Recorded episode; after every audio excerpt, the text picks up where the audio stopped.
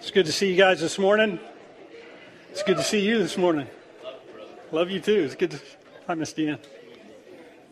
Man, what a great day, huh? Amen. Well, how y'all doing? Man, there's one loud voice. Well, it's good to good to see you guys this morning. My name is Darren Gleghorn. I'm the lead pastor here at Cowboy Church. If I've never met you before, I would uh, enjoy meeting you at some point.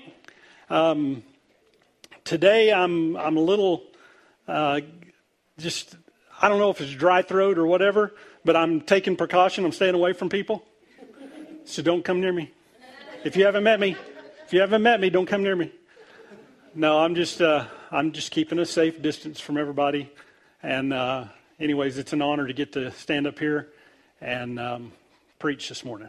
So, um, welcome all of our online visitors, all our online campuses.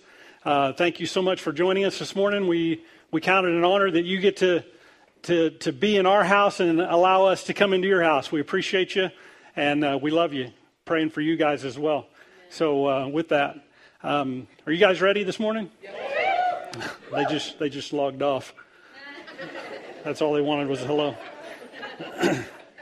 hey, we've been talking about transformation over this last few weeks. All of us pastors have had a chance to throw our cards in to the to the the center of the table and kind of tell you what we what our um, view of, of transformation is about. Have you enjoyed this series so far?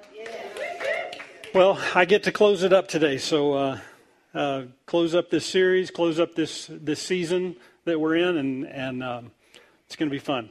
Amen? Amen. If you have your Bibles, if you would go over to Second Corinthians chapter three, and um, that's going to be our um, jumping off point here in just a little bit. But uh, over the last few months, we've been talking about revival, and and I love I love talking about revival because, um, and more specifically, personal revival because I believe that there is a waking up that we need to do. There is a reviving that we need to do as a church. There is a place on the inside of us that we've come to a place where we think that we've hit the end of our chain, but we haven't hit the end of our chain. There is a snap on the end of that chain. We just need to unsnap and, and run. Amen? Amen? And, and so we've been talking a lot about revival over the last few months. And um, we defined revival as a restoration of truth. It's when, it's when truth be, when, when truth becomes alive in us again. Amen? Amen. Y'all are awful quiet in this Presbyterian church this morning. Um, it's, it's a restoration of truth. And, and so when I start thinking about, you know, as we encounter, as we experience revival in our lives, what do we do with that? What do we do when, with it whenever God gives us a truth to wake us up to? And, and what do we do with that? What, how do we apply that to our lives? And that's where transformation comes in. Because you take that truth and it wakes you up, and then you've got to apply that in order to get that truth out there and to become a part of that truth. Amen. And as we do, that's where transformation comes in. So we've, we've um, defined uh, transformation. The word transformation in the Bible, in the New Testament, is a Greek word called metamorpho. That's kind of oaky, wasn't it? Metamorpho. metamorpho. And it's where we get our English word metamorphosis from. And you all remember what metamorphosis is from, from uh, science class, don't you? You know, metamorphosis is this to change the form or nature of a thing into a completely different form by a natural or supernatural means. Did y'all get that? We know what metamorphosis is. You know, you go back to the old caterpillar turning into a butterfly, right? Going back to the tadpole that turns into a little froggy. Kermit was a tadpole at one time.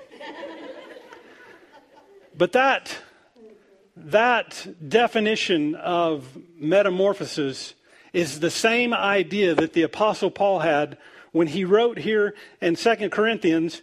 It's the, it's, it's the idea that he used to bring life, new life or revived life to a Christ follower.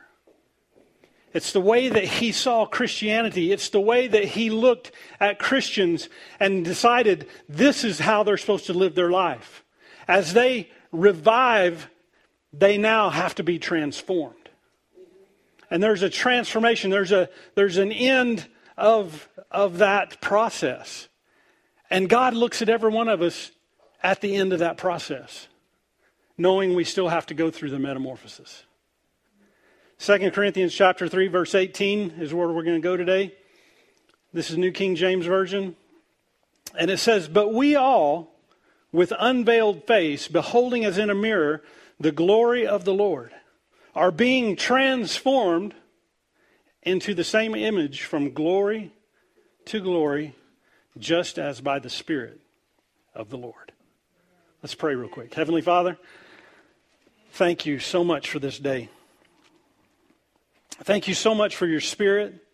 Father, is that is the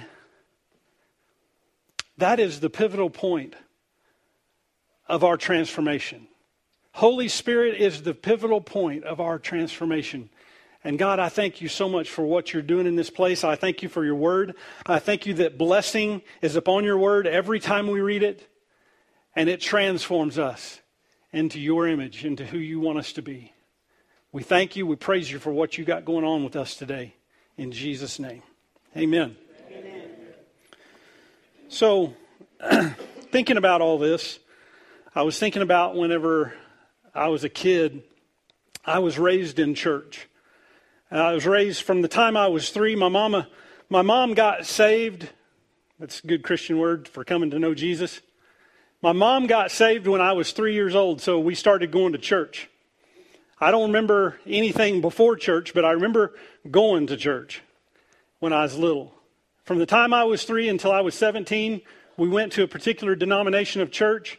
And um, in, in that, it was, um, that was all I knew growing up. And, and so at five years old, I remember the Sunday night that I tugged on the back of my mama's skirt on a Sunday night service, and I said, I need to go down front and ask Jesus into my heart. And so she, she grabbed hold of me, not typically what she did in church, usually as a thump or a pinch for being too noisy. But she grabs hold of me. She said, If you need to go down front, I'll go with you. So we went down front, and this particular nom- denomination had little, uh, these benches lined up in front. They weren't for sitting, they were for kneeling. And we went up there. The pastor came down off the stage, and um, I remember, I remember him. Pastor Connie. Connie Carricker was his name. And he comes down off the stage and he kneels down with me and he leads me through a prayer to ask Jesus to come into my heart. Five years old. Started my journey. From there, it started my journey with, with Christianity, with what I believed was, was what God had for me. And so I started walking this journey out because we went to church every week. And what I found for the next 12 years, what I learned is that I needed to be a good person. Can anybody relate? I mean, if you're, if you're going to be a Christian, you've got to be a good person. God demanded, this was what was taught to me, God demanded that I be a good boy. What does that mean to be a good boy? It means don't drink, don't cuss, don't chew, don't run with girls who do. that's, that's what it meant. And there was this, there was this demand that I be a good boy. And from the, from the eyes of the people around the church, there was an expectation on everyone, especially this little boy that was growing up in church. There was an expectation that you be at church every Sunday morning, every Sunday night, and every Wednesday night. Sunday morning, Sunday night, Wednesday night. Sunday morning, Sunday night, Wednesday night. From the time I was three until I was 17, that, that 12 years. Not that, that, that was more than 12, but from the time I got saved. From 5 to 17, that's the 12 years that I'm looking at. The rest of the time, I wasn't being a good boy in church. Say, well, he's from Oklahoma. He don't know how to add anyways. but see, people expected us to be at church every time the doors were open. My mama expected us to be at church every time the doors were open. And what they also expected from their people was to um, dress appropriately, dress your best, appropriate conduct from a five, six, seven year old boy. and your hair had to be cut just right. You had to, I mean, there were so many rules and regulations that were, were put out there. And, and that's what I believed that I needed to do to be a good boy. But there came a galvanizing moment in my life in church. There came this moment, I think I was about 14 or 15 years old. We were in church. And there was a particular young man that had come to church that day. And I knew him because I went to the same school as him. He was a couple of years older than me, but we grew up in the same school system from elementary to high school. I knew this kid. And this kid was very musically inclined. He was a drummer. And at, at eight or nine years old, uh, or eighth or ninth grade, I'm sorry, eight or, eighth or ninth grade, this kid was such a good drummer in the band that he had his own rock band. He was a drummer in a rock band at, you know, eighth or ninth grade. And I remember they were good. And, and so he was living this rock and roll lifestyle as a 15 year old. And, and he, had the, he had long hairs down to his shoulders and stuff. And I remember he showed up at our church because the girls liked him at school. And the girls that were in our church invited him to come to church one Sunday morning. And being in the church that I grew up in, where they said you got to cut your hair a certain way, this boy shows up with hair longer than the girls. And he's sitting in the back row with um, with the girls that invited him, and I think even one of them was the pastor's daughter, was sitting center, but the back row of the center section. And I remember my pastor stopping in the middle of his message and looking at that boy and saying, We appreciate you coming to church this morning, but if you ever want to come back, you're going to have to cut your hair. And I remember that morning, my heart dropped because I knew the kid. Um, I was embarrassed for him because everybody turned around and looked at him. And they, he was told if he ever wanted to come back, he had to cut his hair. And he never came back. And I don't, today, I don't even know where he is with God. I did a little Facebook stalking. He's still a drummer. He's a studio musician and he um, has his own music store. And I, but I couldn't find anything about his relationship with, with Jesus. I don't know if he ever got one or not. I don't know if that galvanized his life in Christianity the way it galvanized mine because it was from that moment, 14 or 15 years old, till about the time I was 17 that I started figuring that who I am and who God has made me to be, I may not fit into their mold either. And at 17 years old, coming to a realization of myself, I, I looked at the church equal to Christianity and Christianity equal to the church. And I did not have the ability to distinguish between the two so I walked away from church and Christianity at 17 years old.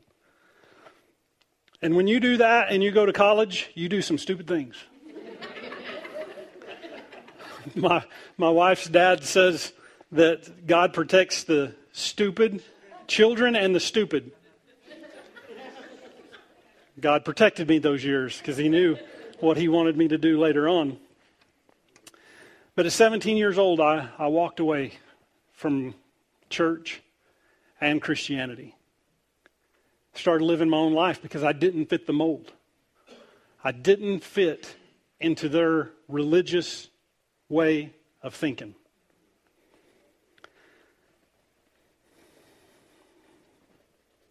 The greatest revival that we can experience as a Christian is believing in the resurrection of Christ.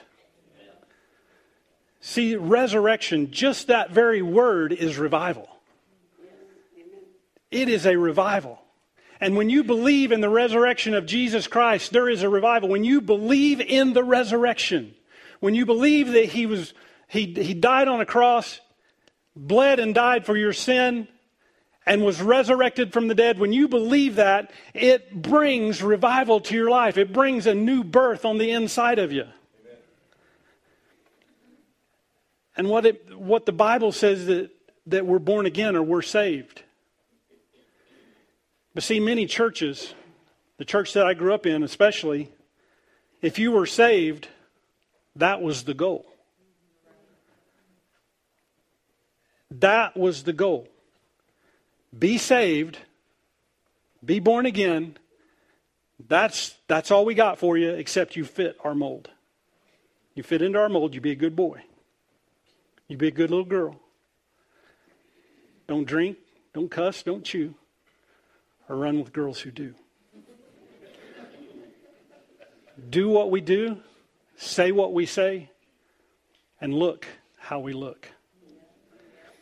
See, the biggest mistake that I believe that the church can make is to clone itself after itself. In churches all over this nation today, people are cloning themselves after themselves. People are saying that if you come to our church, if you're going to be a part of the church, you've got to dress this way, you've got to act this way. You can't, you can't have poo poo on your boots when you come to church. You got to dress this way. You got to fit our mold. And when we clone ourselves after ourselves, it brings about cookie cutter images and it, and it paints the picture that we're all the same. Well, we're all human, but we're not all the same. It's like, it's like an apple seed. If you had two apple seeds and you planted them side by side, when those trees begin to grow up, they're not going to shoot out branches at the same spot as each other. They're not going to produce the same number of fruit. They're going to produce the same fruit, but maybe not the same number of fruit because on the inside of them, they're the same tree, but they're different when they start growing. And people tend to think, a lot of times church people tend to think that um, we're all the same, that we're just this cookie cutter. If you're not like I am, then you're not doing it right. That's what religion does. That's what religion does. It requires this outside appearance to be accepted as a Christian. It's like stapling wings on a caterpillar. Stapling wings on a caterpillar doesn't make it a butterfly. However, if we let the process happen to the caterpillar, it'll become a butterfly without staples. Those two, there's two caterpillars, may be caterpillars, but they are not the same. They may have different markings. They may be of the same genus and species, but they don't have the same markings. And when they go through the transformation and come out a butterfly, they're not even the same butterfly. Sometimes the colors are a little bit different. Sometimes the markings are a little bit different places on their wings.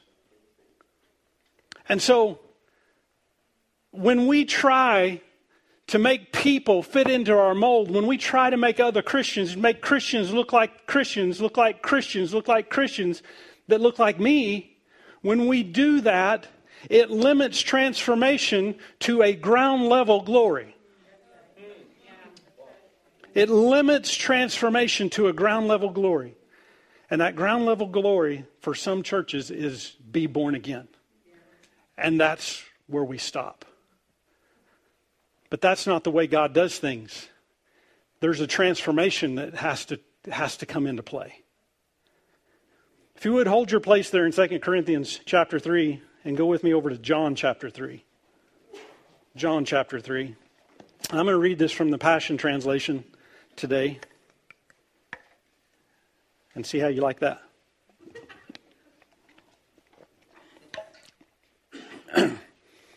Over in John chapter 3, I'll give you a little lead into what's going on. Jesus has just entered into ministry. Hadn't been in ministry very long, maybe, maybe a few months. And um, he's gone through some of the process. He's, he's done some pretty cool things. He's picked his disciples out, his disciples are following him. He's done some pretty incredible miracles, even up to this point, just a few months into the ministry. And the, the things that Jesus is doing raised an awareness among the religious leaders of that day. They, some of those leaders were pretty intimidated with what he was doing because he was preaching the same word of God that they preached, but there was something different about him. They become either intimidated or they become curious. And curiosity got, the, got a hold of one of the guys, one of the guys of the religion of the day. From the, uh, you know, if, if there were denominations in Jesus' day, the Pharisees were a big denomination. And there was one Pharisee that was pretty, um, he was uh, pretty high up in the Pharisaical, um, is that even a word, Pharisaical? In the Pharisees, he was, had to look at my source and dictionary over here. Um, anyways, he was, uh, he was a little bit curious. He's the leader of the Pharisees, and his name was Nicodemus. And Nicodemus was curious, and he really didn't want his other uh, counterparts to see him talking to this outlaw named Jesus. And so he went in the middle of the night, he snuck over to Jesus' house and knocked on the door. And, and he began to ask Jesus some questions. He began to make some comments to Jesus, and he's, uh, this, is, this is my translation of it. But he, Nicodemus says, You know, I'm serving the same God as you, but there's something different about you. We're preaching some of the same things, but there is stuff happening in your ministry that hasn't ever happened in our ministry. There is a power that is coming out on the inside of you and your ministry. So Jesus responds to Nicodemus. Let's look at this here, verse 3. If you don't have a Passion Translation on your lap, you can look at the screen if you want, but um, it says pretty much the same thing as your Bible does, just different. same with us. We're all the same, but different. Anyways, verse 3 Jesus answered, and he said, Nicodemus, listen to this eternal truth. Before a person can perceive God's kingdom realm, he must first experience a rebirth. Nicodemus said, A rebirth? How can a gray headed man be reborn? It's impossible for a man to go back into the womb a second time and be reborn. Now, real quick, this guy is a smart aleck. And he's gross. How can a gray headed man go back into the womb? That's weird. But it's he's trying to be a smart aleck there. And it says, goes on, Jesus, Jesus answered that. Verse 5, Jesus answered, he said, I speak an eternal truth. Unless you are born of water and spirit wind, you will never enter kingdom, God's kingdom realm. For the natural realm can only give birth to natural things, or to things that are natural. But the spiritual realm gives birth to supernatural life. You shouldn't be amazed my, at my statement. By my statement, you must be born from above. For the spirit wind blows as it chooses, and you can hear its sound, but you don't know where it came from or where it's going. So it is within the heart, so it is within the hearts of those who are spirit born. Then Nicodemus replied, But I don't understand. What do you mean? How does this happen? And Jesus answered, Nick, Aren't you a respected teacher in Israel? And yet, you don't understand this revelation? I speak eternal truths about things that I know I've seen, things that I know that I've things that I've seen and experienced, and still you don't accept what I reveal. If you're unable to understand and believe what I've told you about the natural realm, what will you do when I begin to unveil the heavenly realm? Jesus is saying, Nick, your religion, your religion over the last 500 years has cloned the form of godliness but lacks power. It's the same thing that, that Paul told Timothy in, in 2 Timothy chapter 3. He said, You've got a form of godliness, but there is no power. He said, You've just cloned things after yourself. Your natural generated religious system is producing natural results. But if you want supernatural results, you have to awaken the spirit on the inside of you and connect with the spirit that has been given to you. The spirit that brings heaven to earth is how you are going to see something different from your ministry. It's connecting the Spirit. And Jesus is saying, in that, your spirit has to first be reborn.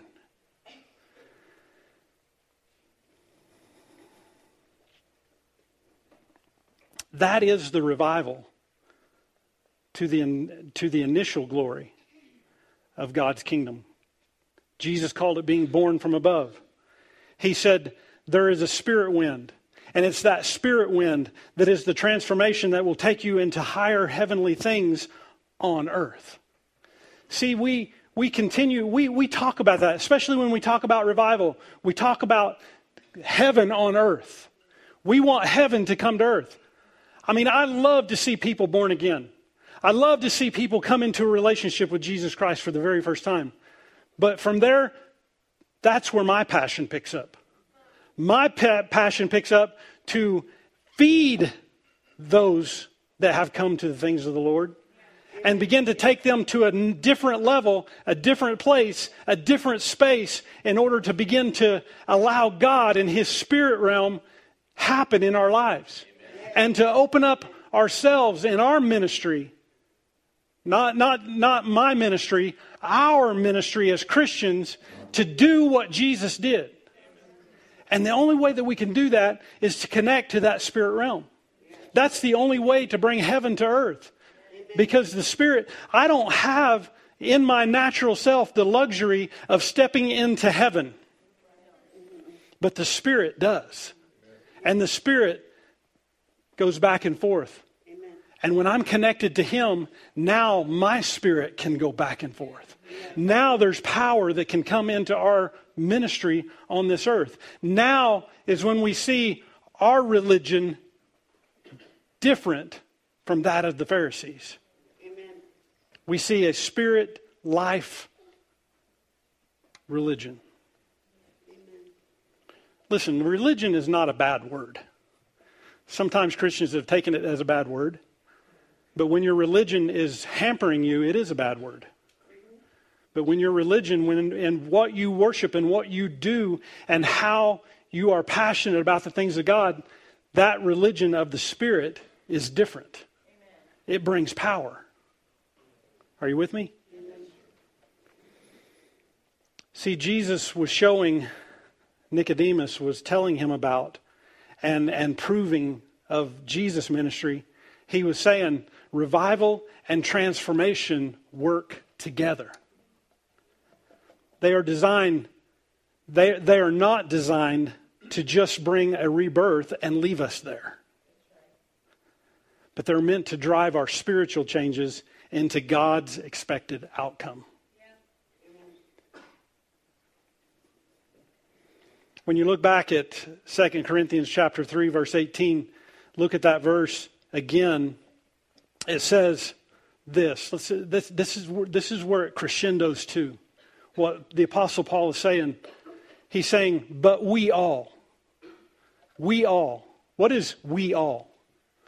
We all, as a group, yeah. But when you look up that Greek word, we all, it means everyone individually.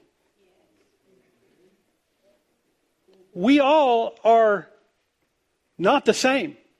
We all are individuals. And God is wanting to do something individually on the inside of us. He says we all are, um, everyone individually, with unveiled face, beholding as in a mirror the glory of the Lord. With unveiled face. Now, when we started this series, when we were talking about this series in the office, this year has been a year of veiled faces.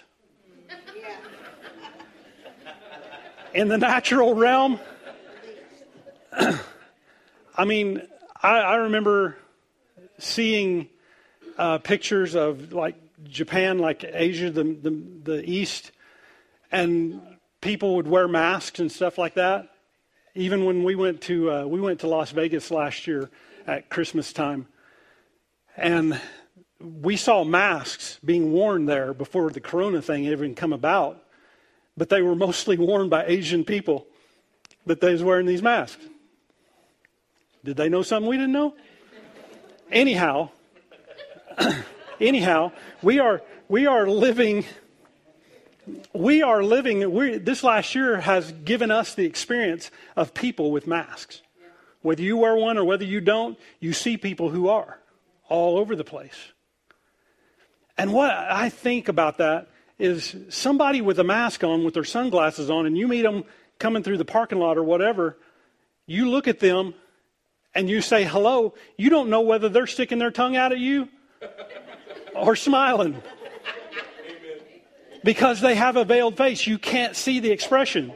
And what God is telling us here, He is saying, unveil your face in front of me so that we can have an exchange of expression together. Jesus has not got his face veiled. He is wide open to us, and we have to be looking to him, looking at him, looking at his expression, and him looking into our expression. And he says here, with unveiled face, looking into a mirror, beholding as in a mirror. What are we doing looking into a mirror? It's what we do every day looking into a mirror. We get up and we look into a mirror and we look and go, Man, I ain't seen that wrinkle before. a zit, I'm way too old for a zit. and we, we look in the mirror so that we know how to compare and adjust ourselves for the day. But he's saying, look into the mirror of Jesus. How do you look different from him? And how you look different from him is how you're supposed to adjust yourself to be like him. He said, with unveiled face, beholding as in a mirror the glory of the Lord, are being transformed into the same image from glory to glory, just as by the Spirit of the Lord. That we are transformed. We are metamorphosized. Metamorphosized. She said, Yeah, that's right. Because it's when we look in the mirror and we look into Jesus' face, is how we know by the Spirit wind how we are to change ourselves. Not from what my pastor says, not from what another Christian says. They have opinions all over the place at how you're supposed to look. But it's when we look into the mirror of Jesus Christ, it's when we allow the Spirit to begin to show us what we need to do to change into His image. It's about comparing ourselves to Him, not comparing ourselves to other people. It's about, it's about comparing ourselves to Jesus, looking into His face. And He says, being transformed into the same image. What image? The image of Jesus. From glory to glory. From glory to glory. I looked up the word from. We all know what from means. But what I found in the Greek of what this word from means, it means from the original. What's the original? It's being born again. When we get born again, that is the original of Christianity. That is the base place. Now, we go from glory to glory. There is a base place, but we can't stay there. And let me tell you something. When you intentionally put yourself in front of Jesus, you put yourself in front of the Word of God, in front of the Spirit of God, you're going to find out that you haven't arrived past this base place much until you begin to look into Him. And when you look into Him, now you have the ability and the power to be transformed. Because when we look into His face, it restores truth on the inside of us.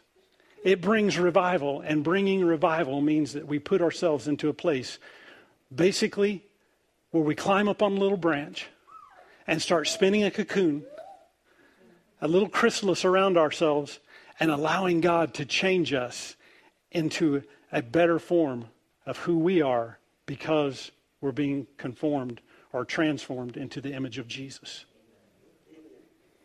From glory to glory. That word to is the same word as into. And that is transformation. That is metamorphosis. And he says it happens by the Spirit of the Lord. Did you hear me? Just as by the Spirit of the Lord.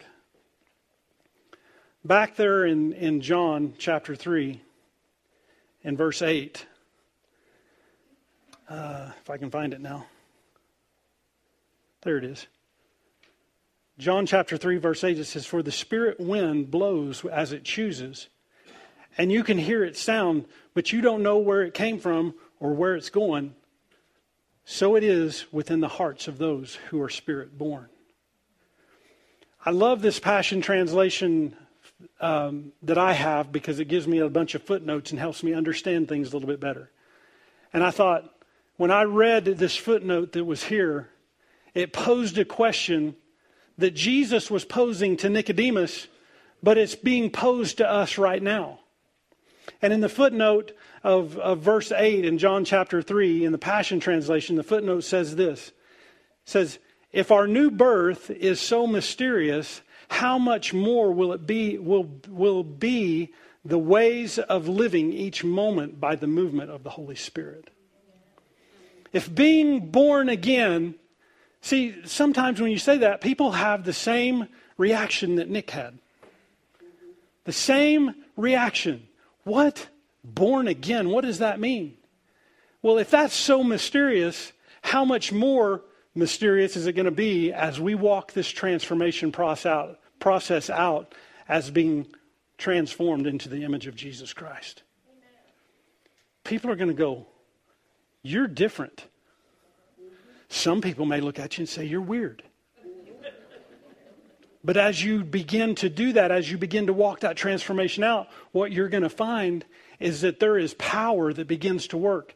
Because when the image of Jesus comes upon you, his, his supernatural that's on the inside of him doesn't hold itself back, it becomes a part of who you are. And now all of a sudden, things begin to happen, prayers begin to get answered powerful things begin to take place in your life. When you begin to lay your hands on somebody, they can see.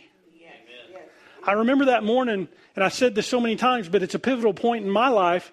Is uh, is I've got this tremor going on in my body, and I don't like putting my hands on people no more because I shake them around.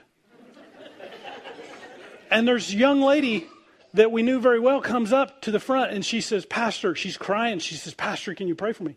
I said, Yeah, what do you need? And she said, I, got, I, was, I was goat tying, and mud came up into my eye and scratched my eye so bad that the doctor said I will never have my peripheral vision in my life. There's too much scar tissue there. And I can't see out of that eye. She says, Will you pray for me? God told me that if you'll pray for me, He'll do something. All right. So I grabbed some anointing oil, I put it on my hands, and it just so happened to be at that time, I only had a tremor on the left side of my body, of my hand. And it happened to be when I'm standing in front of her, that's the eye that is messed up. So I said, I'm going to put my thumbs on your eyes. If I poke it too hard, just push me back or something. I said, just, I'm going to I'm going to pray. I'm going to pray for you. And she closed her eyes, and I put my thumbs on her eyes, and I said, God, this girl needs a miracle. She's 16, 17 years old, and she don't want to go through life like this. So God, would you heal her? I didn't feel nothing. I didn't get no electric from heaven. As a matter of fact, I just put my thumb there and then I got, got my hands off of her because I was going to mash her eye in. and she opens her eyes, and when she opens her eyes and looks around, she just started crying, started almost screaming. And she said, I can see. Amen. I can see. I can see. Well, I didn't feel no electric, so I was like, well, all right, go check it out, you know. She went to the doctor the next day, and the doctor says, there is no way that this could have been except for a miracle. Amen. See, it's, it's not about walking 10 feet off the ground and telling people how powerful you are. It's about just trans, being transformed into the image of Christ. And when you do what Jesus did, Thank God he didn't tell her tell me to spit in her eye. Oh, like he did.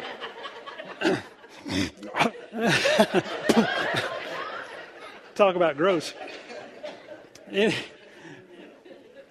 It's just when you do what Jesus did because you're transformed into his image, when you do what he did and expect the power of God to work because it worked through him, it can work through me because he lives on the inside of me.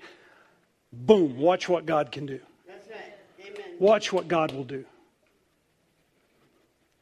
See, the Holy Spirit blows like the wind, taking each of us individually on our journey, our individual journey of transformation to the same image of Jesus.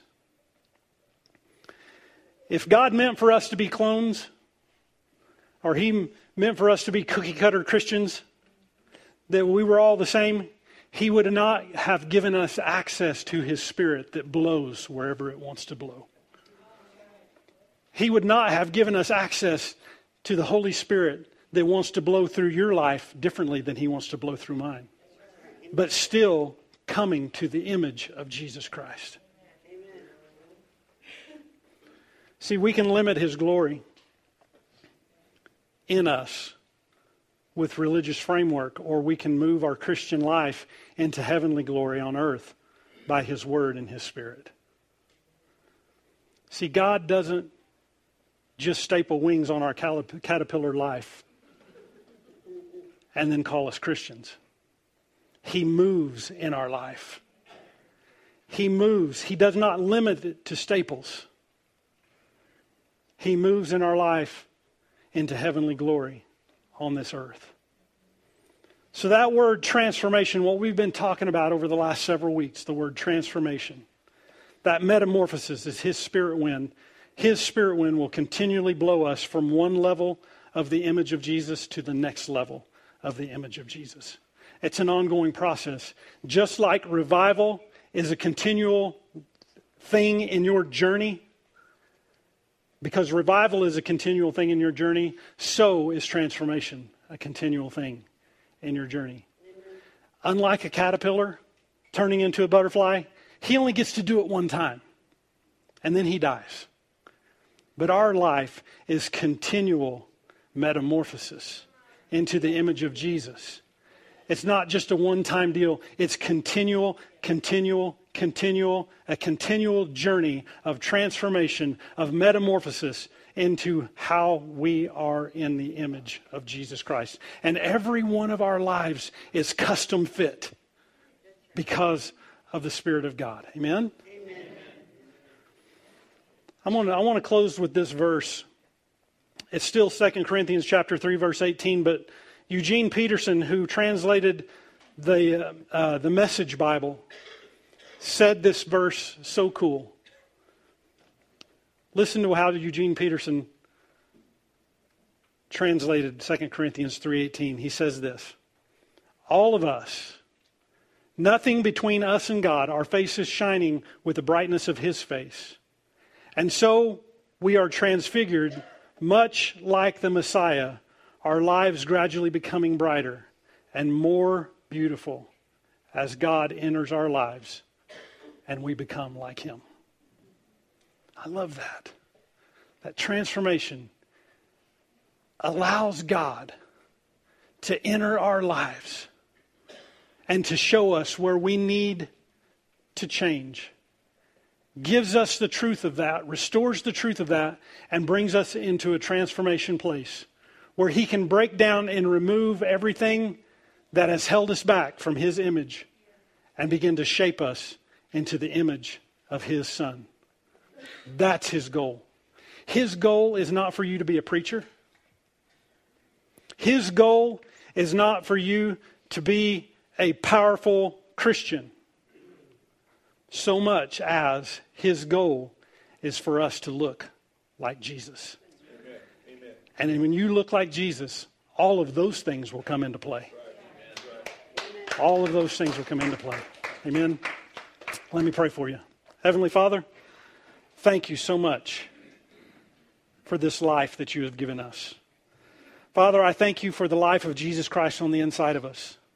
Father, for those of us who call ourselves Christians, I pray, God, that we won't get stuck at the base place, but we'll walk this relationship with you out from glory to glory, to be more shaped into the image of Jesus Christ than we are right now.